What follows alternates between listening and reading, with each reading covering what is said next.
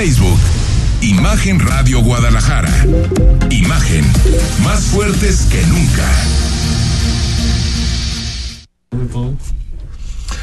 Son las 8 de la noche con 25 minutos. Gracias por seguir con nosotros. Si quieres recuperar la entrevista que tuvimos ahorita con Pablo Lemus, te puedes meter a nuestro, a partir de las 9 de la noche, en cuanto acabemos la transmisión en vivo, te puedes meter directamente al Spotify, Imagen Jalisco, y ahí escuchas pues todo desde la parte de la administración pública como la parte de política que también hoy fue un día muy caliente en materia política porque el periódico Mural publicó una encuesta muy interesante eh, firmada y levantada por supuesto por Estrategia Digital, Estrategia GDL, perdón, que, mm, que encabeza Roberto Gutiérrez, en donde, bueno, eh, hay yo creo que distintos temas eh, que, están claros. El primero es que Movimiento Ciudadano parte con ventaja para buscar una vez más la presidencia municipal de Guadalajara, que Morena sí ha acusado un desgaste en la capital y que bueno, hay dos candidatos hasta el momento, precandidatos que empiezan a,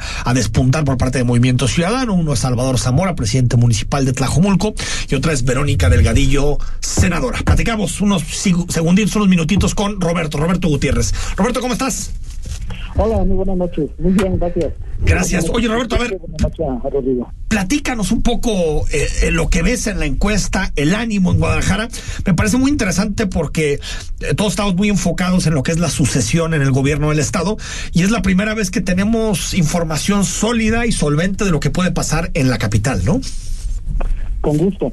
Mira, lo, que comentamos, lo, eh, lo, bueno, lo que planteé yo en la en la nota que se publicó hoy en el periódico sí.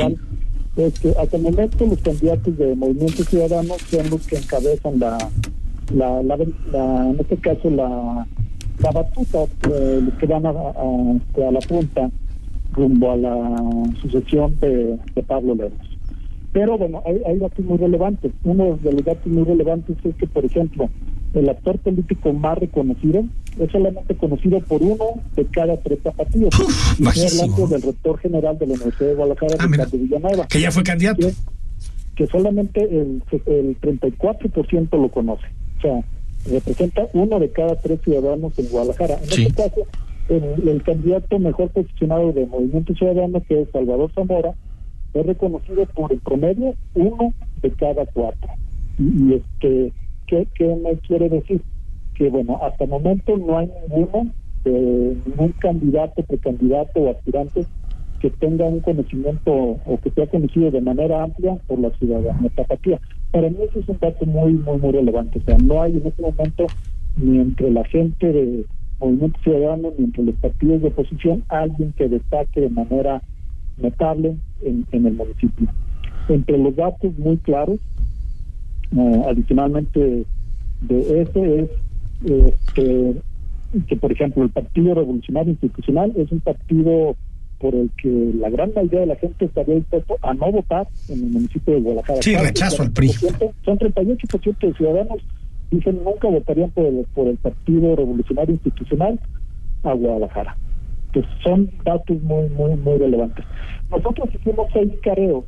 Eh, seis careos son cuando hacemos escenarios simulados Sí, sí, sí. donde ponemos a, diversas opciones, diversos eh, aspirantes confrontándose entre los de otros partidos. Y en, el- y- en los seis escenarios, los candidatos de, Movimiento Ciudadano eh, aventajan a los de los otros partidos. Este, eh, el más destacado o el que tiene mayor ventaja, en, en buena parte por la imagen del partido y otra parte también quizá por, por la imagen como, como presidente municipal, es Salvador Zamora, eh, eh, alcalde de, de, de Tlajomulco. Y también la, la senadora Verónica Delgadillo es la que, eh, como probable candidata a mujer, cuando se toma el, el tema de género que, que planteaba el presidente del municipal de Guadalajara, Sí. si ella fuera, también estarían en posición de ganarle a cualquiera de las competidoras que en estos escenarios eh, Oye. realizamos. Roberto, podemos decir que por que esto también pasa con Morena en algunos estados, que por la fuerza de la marca de Movimiento Ciudadano, casi con cualquier candidato podría competir Guadalajara. pudiera decir que es exactamente lo mismo que sucede a nivel nacional. Sí, a ¿no? nivel nacional, cualquiera de los eh, aspirantes de, de Morena aventaja a cualquiera o al, al, más alto de los aspirantes de la oposición. Es decir, no hay realmente un, alguien que encabece la oposición a nivel nacional, como sucede eh, a nivel estatal, como sucede a nivel municipal. Oye, también veo, no sé, no sé qué opines, que la alianza PAN-PRI-PRD no desata grandes pasiones en, en la capital, ¿no?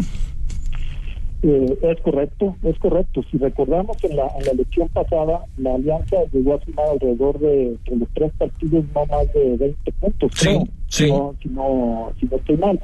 En este caso, eh, ¿qué es lo que nosotros encontramos? Encontramos un poquito más de votos del PRI en, algún distrito, creo que era el, el 14.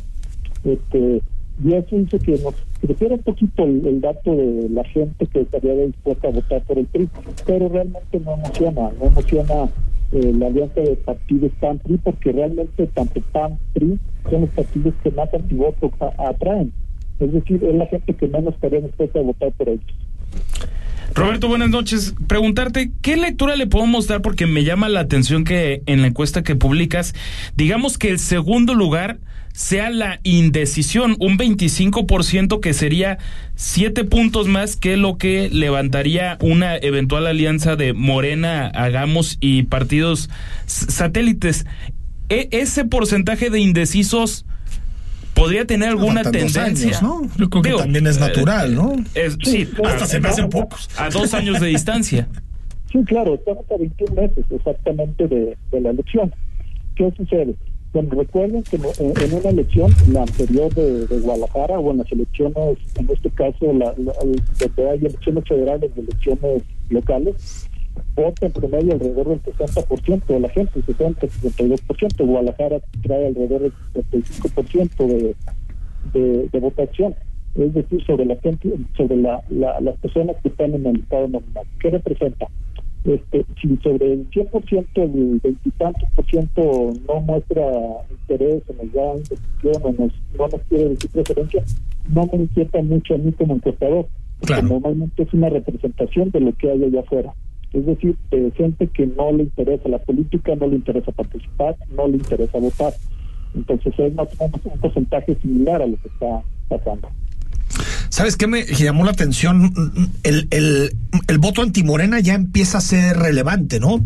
Eh, está eh, por encima, hay más voto antimorena que antipan, por ejemplo, en Guadalajara. En el municipio de Guadalajara sucede eso, no, es, no sucede a nivel estatal. Ah, coincido ahí, pero en Guadalajara sí empiezas a ver que, que, que sí hay algún desgaste y esto también es entendible eh, por, o, o, hace entender por qué le cuesta tanto crecer a Morena, ¿no? Porque se mantiene en los mismos niveles o incluso más bajo que en los últimos años, ¿no? Es correcto, es correcto. Si ustedes revisan quiénes son los los, uh, los probables candidatos o las personas con las que hicimos las combinaciones, no hay algún líder que destaque eh, como partido. Incluimos al, al, rector general como parte de Morena, aunque cuando él realmente su militancia eh, tuvo, como lo comenté en la anterior ocasión que me tocó coincidir con usted, sí, sí. En, en, el Partido Revolucionario Institucional, de acuerdo a conversaciones que él ha tenido con medios o, o declaraciones públicas, él ha hablado, manifestado que por ese partido no se entendería, más sin embargo es un actor político activo y, y, muy efectivo para cualquiera de los partidos. Por eso en esta ocasión decidimos jugar con él como parte de, de, de, de la coalición este, eh, Morena, eh, Partido Verde y PP, y incluyendo eh, el partido Hagamos. Sí, este, sí. Pero a, abajo de él los otros actores tampoco están, están serían tan atractivos para el. No, Alberto no. Uribe, que actualmente regidor por, por Zapopan, este, que también procede de Tlajomulco, como los dos anteriores alcaldes a, a, a, al que tenemos actualmente, y como el que lidera en esta ocasión, este, en, en, en cabeza. Este, entonces, si, si no hay, no hay alguna figura importante, quizá la más destacada es Claudia Delgadillo, sí. eh, que ya contendió por Guadalajara contra Ismael del Toro, Ismael del Toro. hace dos elecciones. Sí. este, es, la, es la más rentable políticamente para Morena. Imagínate nomás. La renovación de los cuadros. Señor Roberto, gracias por estar con nosotros. Roberto Gutiérrez, director de Estrategia GDL, y estamos pendientes, como siempre, de tus datos que son importantes para el análisis electoral. Gracias. Muchas gracias, un saludo a la auditorio de más. Gracias, gracias a Roberto, ahí está.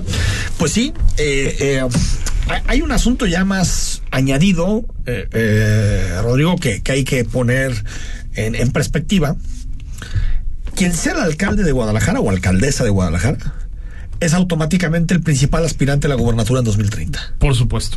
Sí, Entonces, sí, por eso una vez dice Guadalajara, pues apenas sigue la gubernatura.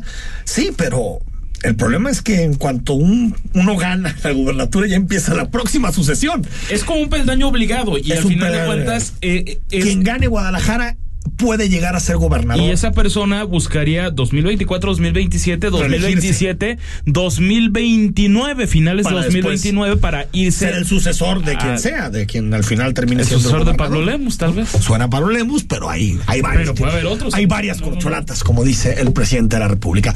8 de la noche con 36 minutos. Recuerda que esta semana te regalamos un librazo de Macario Esquetino. Escríbenos 3315 6381 36.